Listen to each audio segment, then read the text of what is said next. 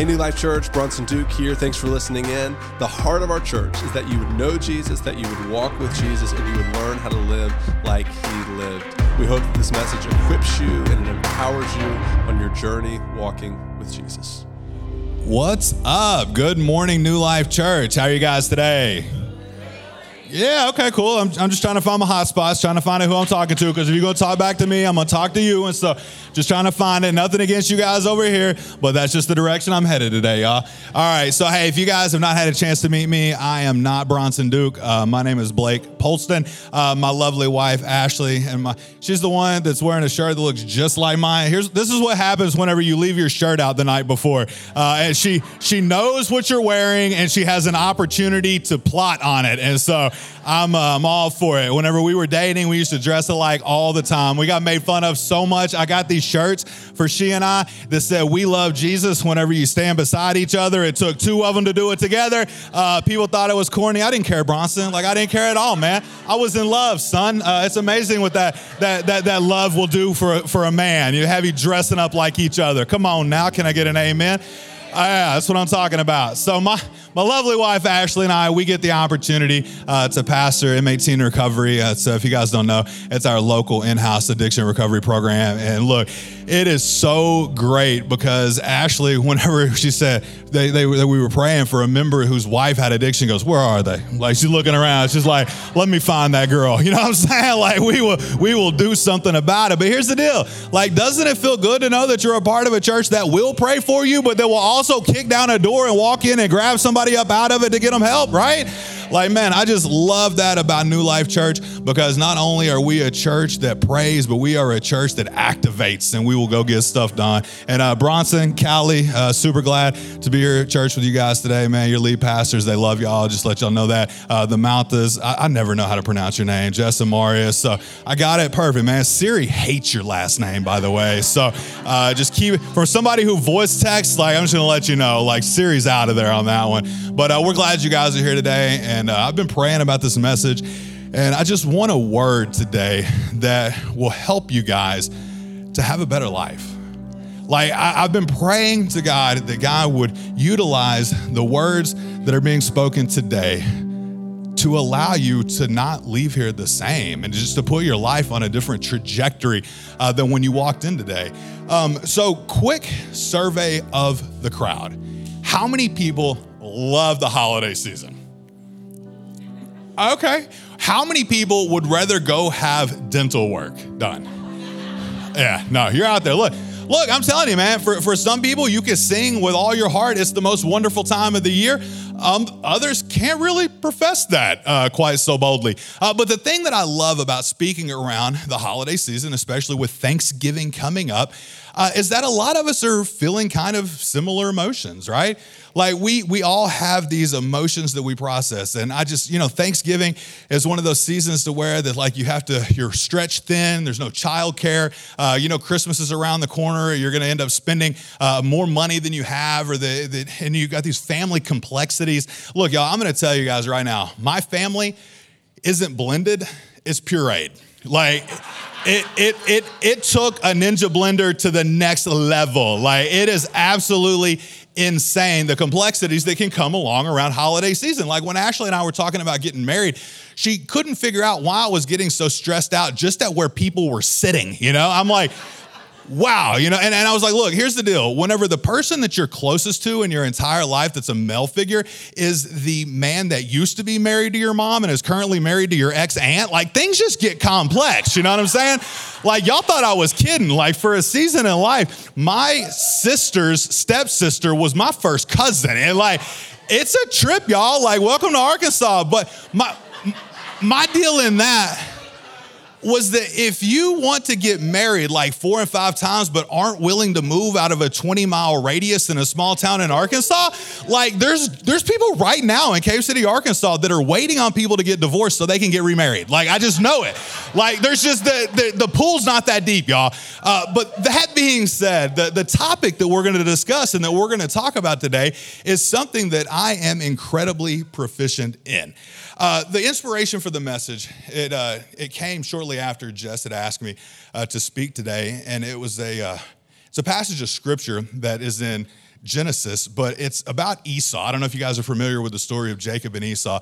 Well, what happened was Jacob had actually stolen the blessing of the father from Esau. And so Esau, he comes in and he comes into his father, and his father's dying, and he, you know, he's the father said, What happened? Like, I thought that I had already given you the blessing. He said, I've already exhausted all the blessing that I have. And this was Esau's response. He said to his father, Do you have only one blessing, my father? He said, he said, Bless me too, my father. Then Esau wept aloud. Like this moment in Esau's life, he is going through this immense amount of trauma in which that all he wants, all he craves, and all he desires is the blessing from his father, right? I think a lot of us, if we're really true to ourselves, it doesn't matter how big of this strong masculine dude that you portray yourself as, at the heart of each and single every one of us is the desire to have the blessing of our Father. Some people in this room have it, others don't, right? And that's where trauma comes into play. Immediately after, uh, I, I, read this scripture and I, I went to this conference, and this conference was on a subject that's called adverse childhood experiences. Some of you guys in the education system, some of you guys in the healthcare setting, some of you guys in social work, uh, you guys will be super familiar with the topic that I'm going to discuss today. And in fact, you're going to be like, man, I wish we'd talked about this so long ago. Like you're already already smiling throughout the audience, like, yes, get them. They need to know this stuff. Because whenever I went to this conference, it was crazy how it illuminated a lot of the issues and problems that people they deal with. Um, this sermon, it's going to be just a little bit uh, messy. I, I, said it's kind of kind of like a colonoscopy. Uh, it's it, it's it's gonna get all up in your business, uh, and, and, and it ain't fun. Uh, but if something is discovered, it can truly improve the quality of your life. So there you go. You know, never thought, never thought, yeah, never thought a pastor could make a colonoscopy joke on stage. But that's that's what the uh, the message is gonna be like for some of you guys today. So in this process, uh, let's allow the Holy Spirit to comfort us to guide us and to lead us. And so, before we get started today, I just want to pray over everyone today. So, Heavenly Father, God, uh, what we're going to be talking about today can be extremely heavy, Lord. And so, I just pray that you will send your Holy Spirit, the Comforter, God, to just comfort each and every single one of us here, Lord. And, and I pray that your Spirit will rest upon us to give us peace, God, and that it will point out things in our life, God, that you don't want there, Lord, and things that you are willing to heal today. In Jesus' name, amen. All right, so this message it's a little bit different uh, than a lot of the messages that I've ever got to speak. Uh, it's really, really, really heavy with data and, and research. Uh, some of you guys might think that you know religion and science are like in complete opposition, uh, but in all reality, good data and good research, all it points to is facts.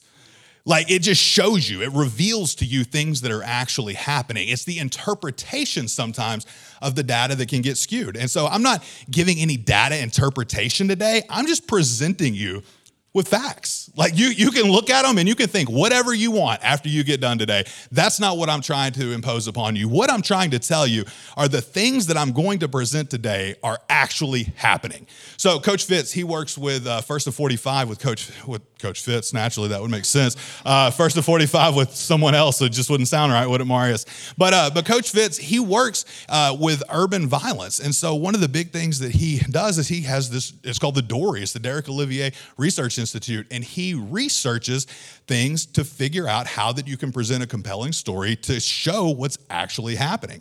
Uh, as a matter of fact, good research will actually point to Christ. Like we can actually find biblical truths uh, within research, or we can find gaps in where that if the Bible would be applied, uh, that we could actually have great progress and great healing to help the stats. Um, and 1 Peter 5 8, it says, Be alert and be of sober mind, for your enemy, the devil, prowls around like a roaring lion looking for someone to devour. All right, I want to rest in that for one second because of the topic that we're going to be talking about. We're going to be talking about adverse childhood experiences. We're going to be talking about trauma in general, but all of this data and all of these studies have to do with childhood. So, why is this scripture important? Because if you know anything about a lion, a lion doesn't go after the grown folks, right? Like a lion never goes after the biggest, like the lion isn't some, you know, bar thug uh, who walks up to the biggest guy in a pack of people and taps him on the shoulder and then, and then picks a fight with him. Like that's not the devil. The devil goes after the smallest, the runt, the weakling. He goes after the one that he thinks he can devour with the most efficient amount of energy being ex- expired. So he, he will go after the, the youth and he will go after the ones who are isolated. That is what the devil goes after. And so what we see is we see that the devil, the devil's not omnipresent. Like the devil is probably somewhere in the Middle East right now. He, he's probably been over there since day one, uh, and that's where he stays. He has demons that, that can travel, but the devil's not omnipresent. So if you are not omnipresent, the best way to control a civilization is through systemic oppression.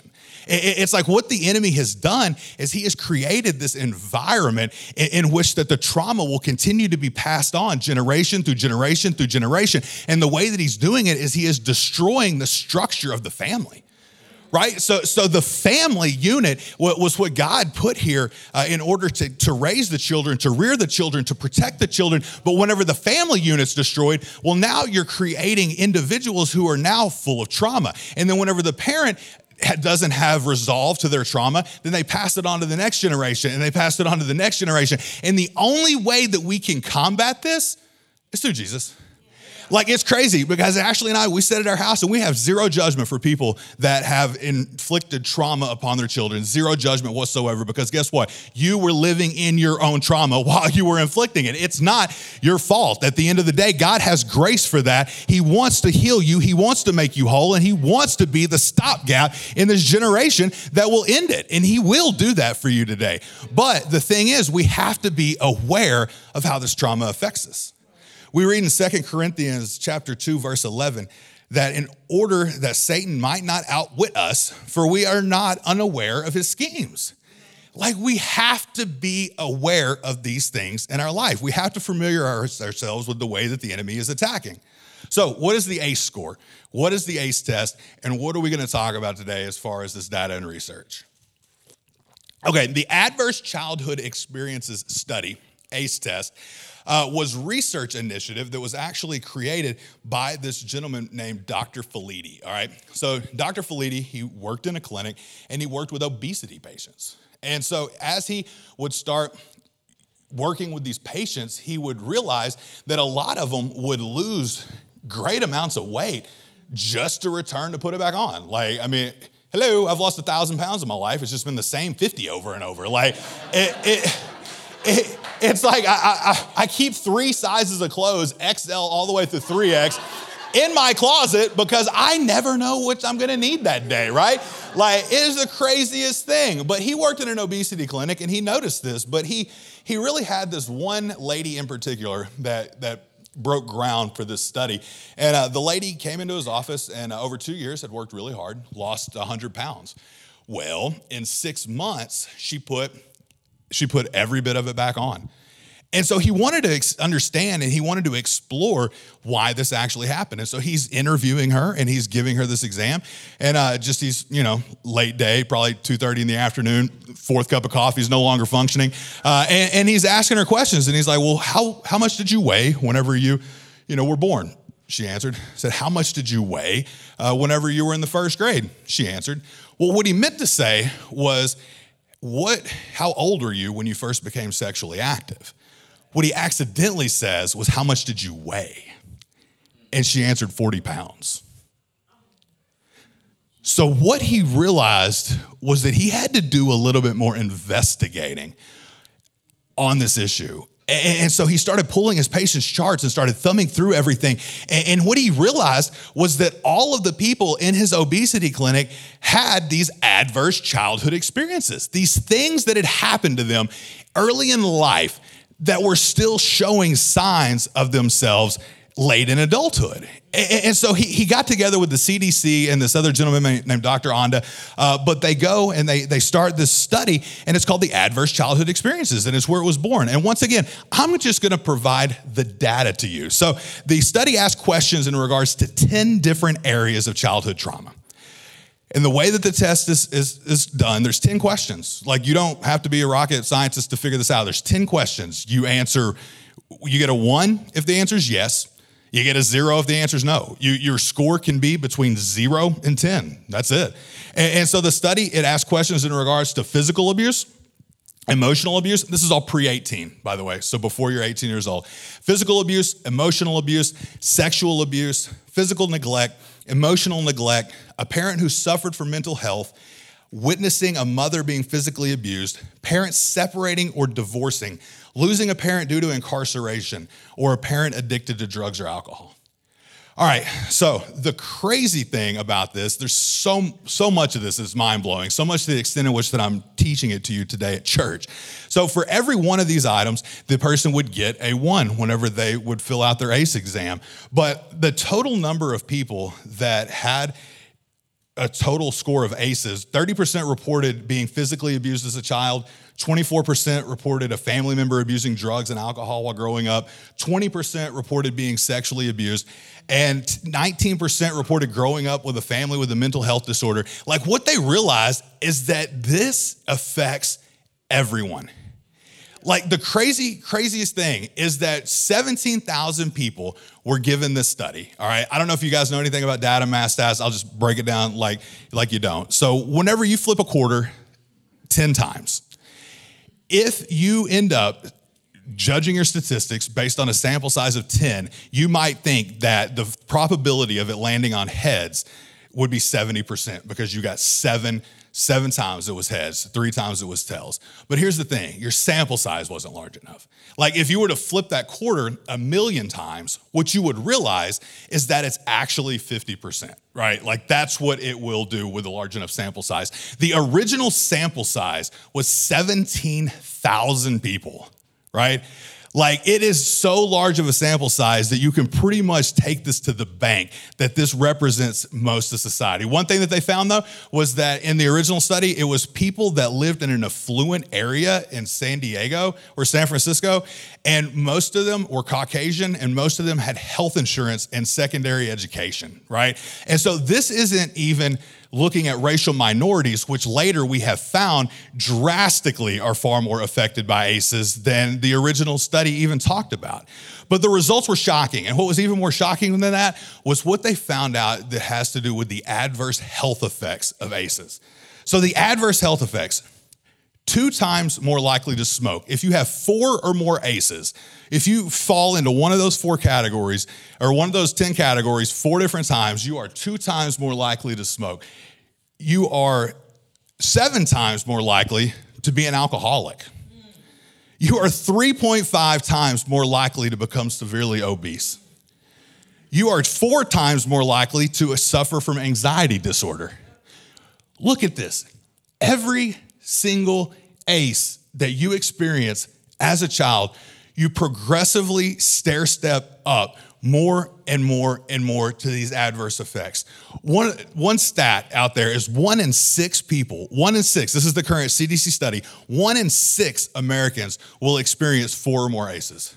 One in six. And that's not even the end of it. Six times more likely to be depressed, two times more likely to have cancer or heart disease, six times more likely to have had sex before age 15 and engage in risky behavior, 10 times more likely to inject drugs, 12 times more likely to have attempted suicide. And men with six or more ACEs were 46 times more likely to have injected drugs than men with no history of adverse childhood experiences. They have found that five of the 10 top diseases in the country are actually linked to adverse childhood experiences. Look, and these aren't these aren't children. Like I, am talking about after you were a child. This is the adult determination. We have a stress response in our body. It's often called the fight or flight response, right? And, and that response is good, uh, especially if you were in the woods and you see a bear, right? Like, like if you see a bear, the fight or flight response lets you know whether or not you want to run or you want to punch the bear, right? Where's my bear punchers? Who's just gonna walk, just gonna walk up to it and just stroke the bear, man? You know what I mean? Like regardless of what happens. Like so, so that's the fight or flight response. And it tells you to get away, and it, it floods your body with hormones. And, but what happens though, whenever your body is continually flooded with hormones because you live with the bear? You see, that's where the adverse childhood experiences come into play. Because whenever your body is constantly flooded with stress hormone, and look, if you guys are interested in this, research it. There's a lot of stuff, and I can't go over all the details. And if you're really interested in the physiology, man, there's a lot of stuff out there on this. Uh, I dig it, but I'm not gonna bore you with all that. But bottom line is, your body is flooded with hormones. Well, this hormone that's supposed to be in short doses, whenever it floods your body nonstop all the time, it actually inhibits brain development in certain areas. And so the areas of your brain responsible for memory, responsible for learning, responsible for development, responsible for impulse control, might not even actually form correctly, right? And so, if you guys have the same stance that, that I do, and that all we are is high tech biological computers, right? Like we have a central processing unit uh, that tells us what to do, but it's how that we're programmed that dictates our actions and our worldview, uh, then you'll see where it can be problematic whenever part of your CPU can potentially be damaged. It's just not a great outcome. So, what do I want you guys to receive from all this? There's one thing trauma, it affects us all. It affects each and every single one of us. What are you going to do with it? And what are you going to do about it?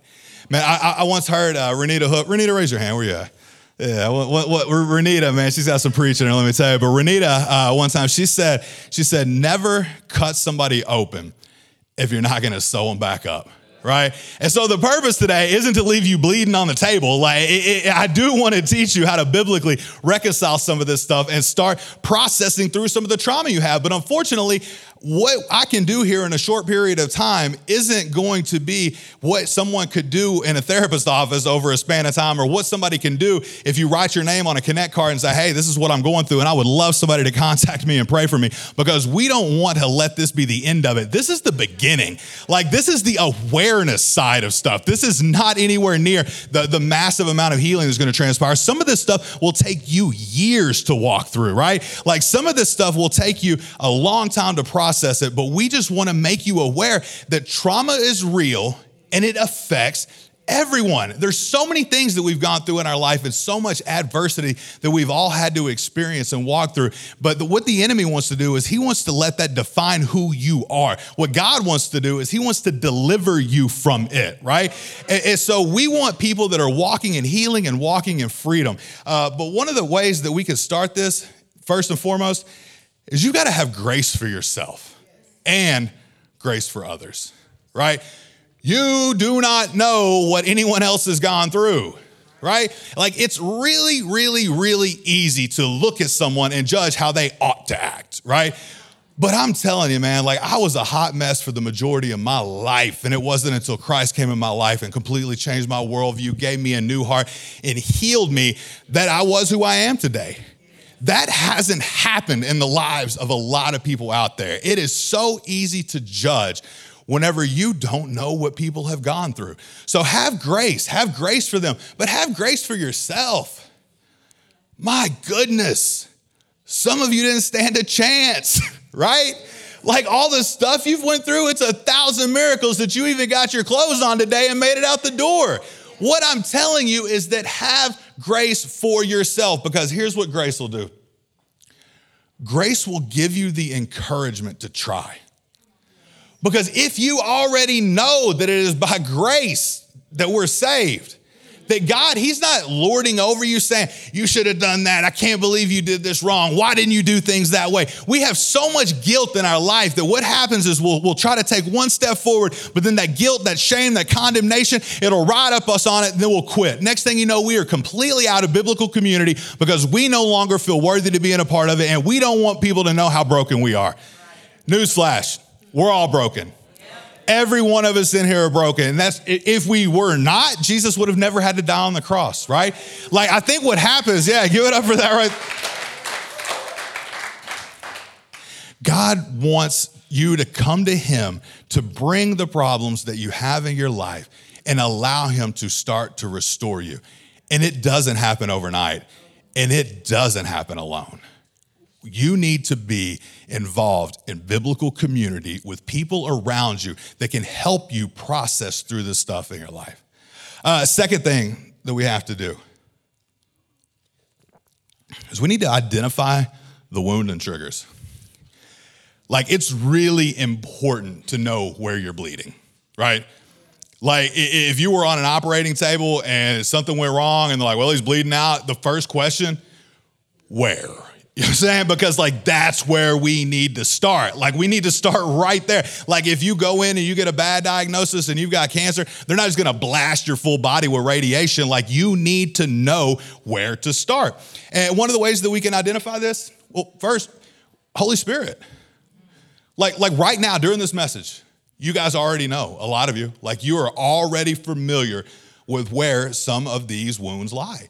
And now, whenever you're aware of the wound, you can be aware of the trigger. What's the trigger? The trigger is the thing that gets hit that causes you to respond, maybe not normally in a situation. Like, eh, let, let me explain. So, when Ashley and I, whenever we were first dating, um, she had trauma going on in her own life, uh, trauma that was causing her to act a certain way. Well, I had trauma in my life that was causing me to react a certain way, and the two of them just weren't working together. Uh, it, it, was it was like trying to walk down a hall full of mousetraps. Like you were just always hitting something. Like it just didn't didn't work at all. And, and so I remember there was a time that I was sitting there, and what would happen was I would always um, plan my weekend around getting to see her, and she would always cancel at the last minute. Always. Well, what I didn't know was that there was a very valid reason behind it, but man, I've got so much rejection issues. Like I've got so many abandonment issues that I have a, if, okay, if I had a superpower, like I'm not proud of this, I'm just telling you it's true. But if I had a superpower, it would be the ability to end a relationship in three hours. Like I can cut you out of my life. Like I'm talking like it doesn't matter how close we are. Like I can cut you out of my life like it never happened in about an hour. And the reason is that's a protective mechanism. Here's what that does though. The enemy uses that. So the enemy uses that because he does not want you to have long lasting friendships and relationships. So, what he does is he uses your triggers and pushes your buttons so that you will eliminate people from your life so that they cannot speak sound counsel into your life. Because the two people that the enemy attacks, the young and the isolated. He wants you isolated. And so he will use these triggers. And so Ashley, what she did was uh, she would cancel as always. And I remember I was sitting there and I was having this trauma response and I'm just, you know, sold up like a, anyway, I, I, I, was hurt. Like I was sold, you know what I mean? Like, and, and I, I, didn't know how much longer I could deal with it um, because the, the, the ins, the outs, the, the ups, the downs. And, and I just remember praying to God and God revealed to me very vividly. And this is one of the few. I've got a couple stories in which that I could feel God remove things from me. But what God did was he revealed to me that she was hitting a button that she didn't put there. She was touching something that wasn't placed there by her. And God revealed to me in that moment that there's absolutely nothing you can do to draw her closer to you, but you can ruin it. And so I remember praying to God. I said, Lord, eliminate this from my life. And it was the identification of the trauma that I had in my life from rejection and abandonment. And it was that protective mechanism that I uncovered that led me to be completely healed for it. And that day, I have never dealt with any type of things like that jealousy, rejection, abandonment, none of that within my marriage. And, and it has been the most freeing thing in the world. But see, here's the deal some of you guys still have that happening in your life. Like you've had past hurts, you've had past injuries, like you've been cheated on, like your mama never made you a priority, your dad was never in your life. And, and, so you've got these triggers and these trauma responses, and you might actually be ruining the relationship that you're currently in because you haven't processed through the trauma. Look, man, I know we all got issues, and the enemy, he wants you isolated and he wants you dead. But whenever you are surrounded by people, and you are healthy and you are processing through this, the enemy doesn't have any ground on you. Because what can happen is you start sharing these trauma reflexes with other people, and and now instead of getting rocks thrown at you, you, you got you got like yes that that happened that happened to me like this is how I dealt with it this is how I coped with it, and so you have other people that can speak into your life that can prevent you from making these bad moves that a lot of us already have or that we've received healing from. All right, so the third thing forgiveness. Healing in your life, man, you, you can't get through healing without driving through forgiveness. Like, there is no possible way that you can have bitterness festered up in your life towards somebody and be free. Like you just can't do it. Uh, forgiveness, what I'm not asking you to do is I'm not asking you to minimize what somebody did. No, if, if it was awful, you can say it was awful. Like, you, you don't have to minimize it. Uh, you don't even have to reconcile with them. Like, I forgive people that I have no desire to be friends with, right? Like, what forgiveness is, is it's a conscious decision to let go of anger, to let go of resentment for whatever the situation has caused you. But it's a choice, it's not a feeling whenever I look at forgiveness in the Bible, just like what we read with Esau, like after he had had that experience with his father, uh, this is what happens next. Esau held a grudge against Jacob. Says, because of the blessing his father had given him, he said to himself, The days of mourning for my father are near, then I will kill my brother Jacob. He said, Hey, as soon as daddy's dead, so are you. You know what I mean? Like, run tell that, right? Yeah, yeah, spray your mama's house and then let you come look for me. Sorry, I can't believe I just quoted 50 Cent on a. Uh, anyway, hey, I wasn't always saved, y'all. My bad. so, so basically, he ended up telling his brother that was his resolve, man. And Jacob fled. J- Jacob ran. He was out of there. He, he, he wanted to get away because he knew Esau wasn't playing. Like he, he knew Esau was serious. And so, so what happened was years later, uh, Jacob wanted to come back to his hometown. And, and this is the, the interaction. 20 years later, 20 years had passed, and Jacob and Esau are about to meet each other again. Jacob is terrified. Like Jacob's like bowing low, calling on my Lord. He's like sending like flocks and herds of like gifts. And uh, uh, he's just like, man, this, this, dude is still going to kill me. Like he was just pretty much convinced of it. And uh, Genesis 33, here's what, here's what we read. But Esau, so this is the opposite of what Jacob thought was going to happen. It says, but Esau ran to meet Jacob and embraced him. He threw his arms around his neck and kissed him, and they wept. It says, Then Esau looked up and he saw the women and children, and he said, Who are these with you? You see, Esau in that moment decided that holding the grudge wasn't worth it, that family was way more important, right? So I know Thanksgiving, some of you guys might be estranged from your family. You might have bitterness. You might have a lot of stuff in your heart, regardless of circumstance and situation. But learn from Esau that when enough time goes by, whenever you have grown up and you are older, that you can look back and you will realize that the value of having the relationship with family is so many times often way more important than the grudge that you're holding. I see in uh, another example of forgiveness that we have is Jesus whenever he was on the cross. Jesus, he said to Father, forgive them, for they know not what they're doing. Like Jesus prayed to his Father in heaven, our Father in heaven, and said, Forgive the men who are currently killing and crucifying me. Why? Because they know not what they do. Hurt people, hurt people. I have intentionally left out so many stories about my personal trauma that I've had in life because, man, I love my mom and dad, right? Like they did the best they could with what they had. Like I've had to forgive them, and the way that I've done it is by humanizing them. Like, I need grace. I need forgiveness. The reason my kids have an A score of zero is because I had already been a drug addict and married somebody that had already been a drug addict. And we have always been rooted in Christ, right? My mama was 18 years old when she had me working minimum wage so I could wear $100 sneakers, right?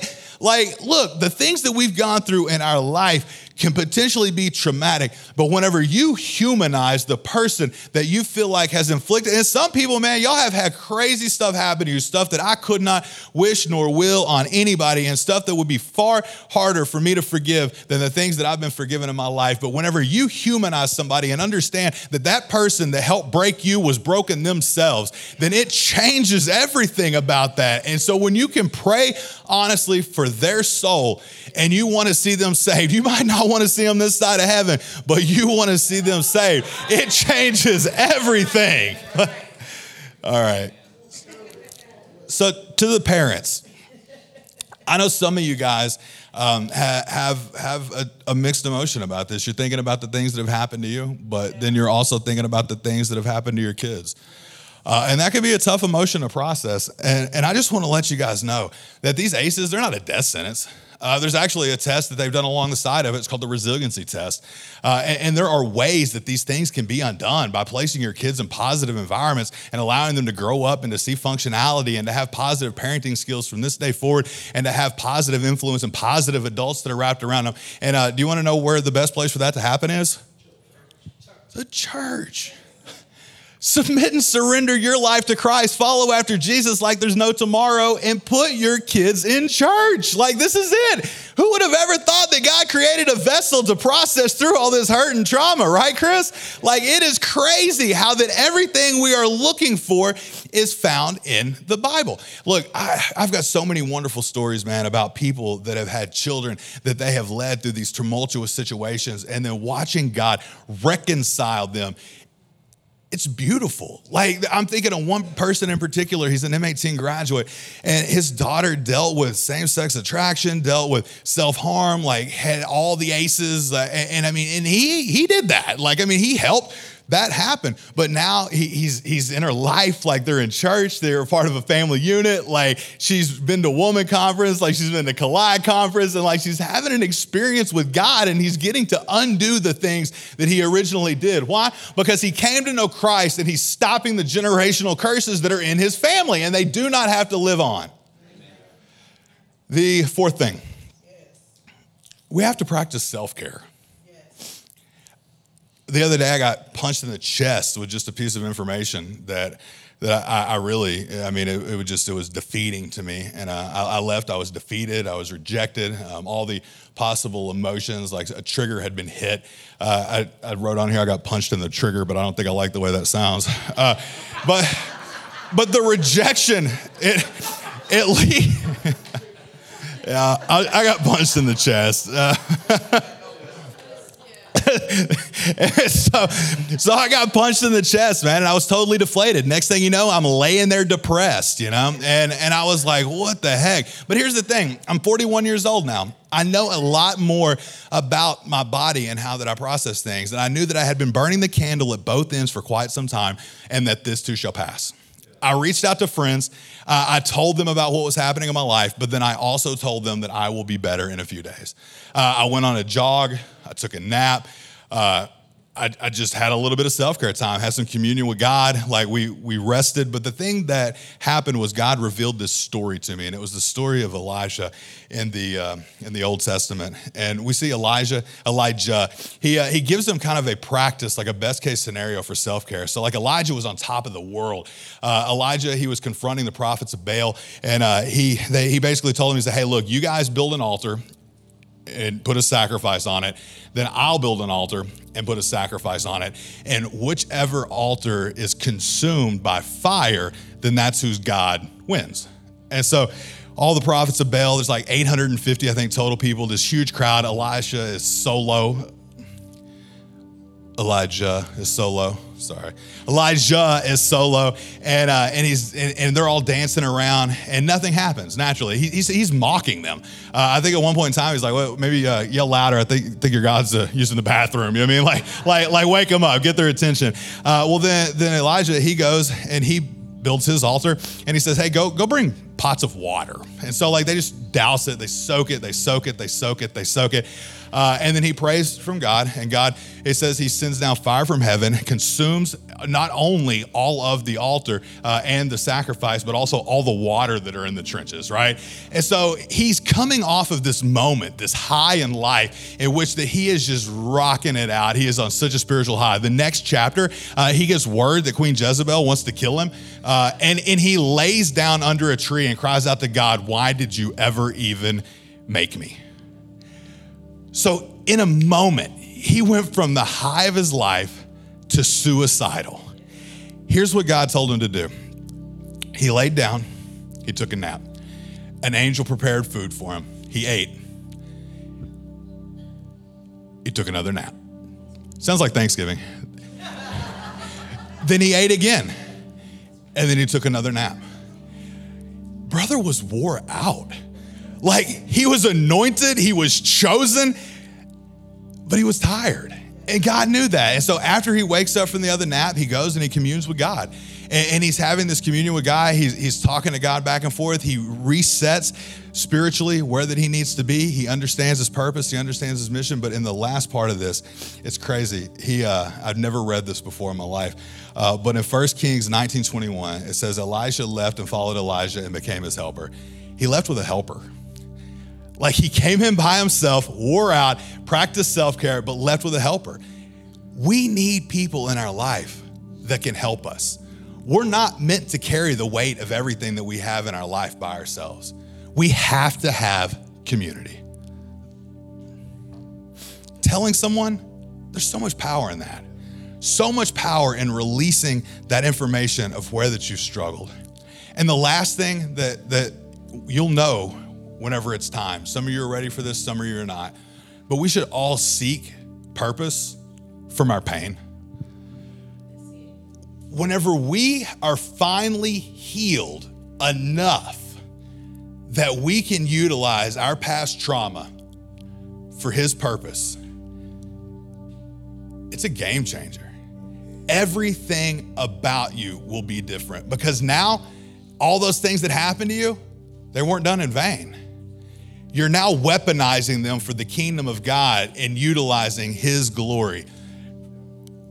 Whenever we come to the Lord and we present all the things that have happened to us, He wants to heal you, He wants to make you whole, but He also wants to use it. You see, I uh, read in Joseph, sorry, read in Genesis, uh, the story of Joseph.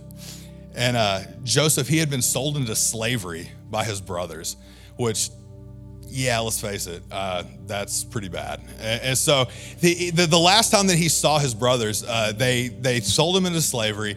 Well, Joseph he goes and he becomes in Pharaoh's um, household, and he ends up God uses him to help save the world from this famine through his prophetic visions and dreams. Um, but the scene where that Joseph is reunited with his family after the you know the selling into slavery, uh, th- this is this is how it plays out. It says then Joseph could no longer control himself before all his attendants and he cried out. So he, he's there, there's other people in the room, and, and he has to dismiss everyone because he can't take it anymore. And he says, So there was no one with Joseph, and he made himself known to his brothers. Like he revealed who he was. Uh, Move that bus. So anyway, and it says, And he wept so loudly that the Egyptians heard him, and Pharaoh's household heard about it. Joseph said to his brothers, I am Joseph. Is my father still living? But his brothers were not able to answer him because they were terrified at his presence. Then Joseph said to his brothers, Come close to me. When they had done so, he said, I am your brother Joseph, the one you sold into Egypt. Listen to this. It says, And now do not be distressed and do not be angry with yourselves, like he forgiven them, for selling me here because it was to save lives that God sent me ahead of you. Could you imagine? Joseph, all along, has known that his suffering was not in vain, that there was heavenly purpose wrapped up in the things that he had gone through. Look, guys, I was the fat kid in school. Like I was the kid that I, look so many so many trauma stories in my life. Like the things that I've gone through. I was addicted. Uh, you know, shooting up at 14, 15 years old. Uh, so many moments and nights of debauchery that I can't even believe that I get to stand up here and teach to you about the Word of God. But here's the thing all those things that I have done in my life, all that trauma that I had, they're actually what equips me to help the people and the population that God has anointed Ashley and I to serve. Like without that past experience, like do I will the bad things that have ever happened to each and every one of you? Absolutely not. But here's what whenever you get healing from that, and it is no longer a wound that is active and open, but it's a scar, those scars can be the proof of Jesus in your life, right? Like whenever people see the restoration that God has done on you and they say, Oh my gosh, how are you even here? You say, I thought you'd never ask. Let me tell you about my Jesus, right? Like that is what God wants to do. He wants each and every one of you to be restored and comfortable in talking about the restoration process that you've had in your life. God, in His Word, actually says that He comforts us so that in other people's time of need, we can give them the same comfort that God has showed us. There are people out there that are hurting, and God wants you healed. So, look, I want to pray for all of you guys today. And so I just want this moment to be a private moment. Some people are a lot more comfortable where they're at in life than others. And so I just want you to respect the privacy of the people around you. And so if you're here today and you want prayer, whether that be to eliminate triggers that you have in your life, whether that be to identify triggers that you have in your life, or whether that be you just want to know how that you can use your past hurts and trauma for God's glory. Like, just raise your hand right now, and I just want to pray for you. See people all around the room. So, Heavenly Father, God, to each and every person here that is reaching out, that's crying out to you, Lord, uh, to heal, Lord, I just pray that you'll send your Holy Spirit, that you'll send the Comforter uh, to just lead us, to guide us, Lord, that can show us how that we can process through this stuff in a healthy fashion, Lord. I pray that you will just send community around, God. I pray that you will give them the strength and the courage to just write down on a connect card that they are hurting, drop it at the cross, Lord, and allow somebody from our team, Lord, to wrap our arms around them, God, and that we can help them throughout this process because they are not alone, Lord. I want you to keep the enemy at bay, God, and not let the lies that have come from him set in, Lord. The lies of unworthiness, the lies of condemnation, the lies that they'll be judged, Lord. But I just ask that you, they will only believe the truth, God, that you love them dearly, Lord, and that you want to use their story for your glory, God, and that you have been with them all along for such a time as this. And I pray this in Jesus' name. Amen. Hey guys, thanks for listening in. I hope that this message blessed you and it helps you in your journey with Jesus. If it did, leave a comment, leave a review. Things like that help us spread the message of Jesus. Uh, if you want to connect with us, the best way to do that is to follow us on Instagram at, at NLC Downtown Little Rock to follow along with the life of our church.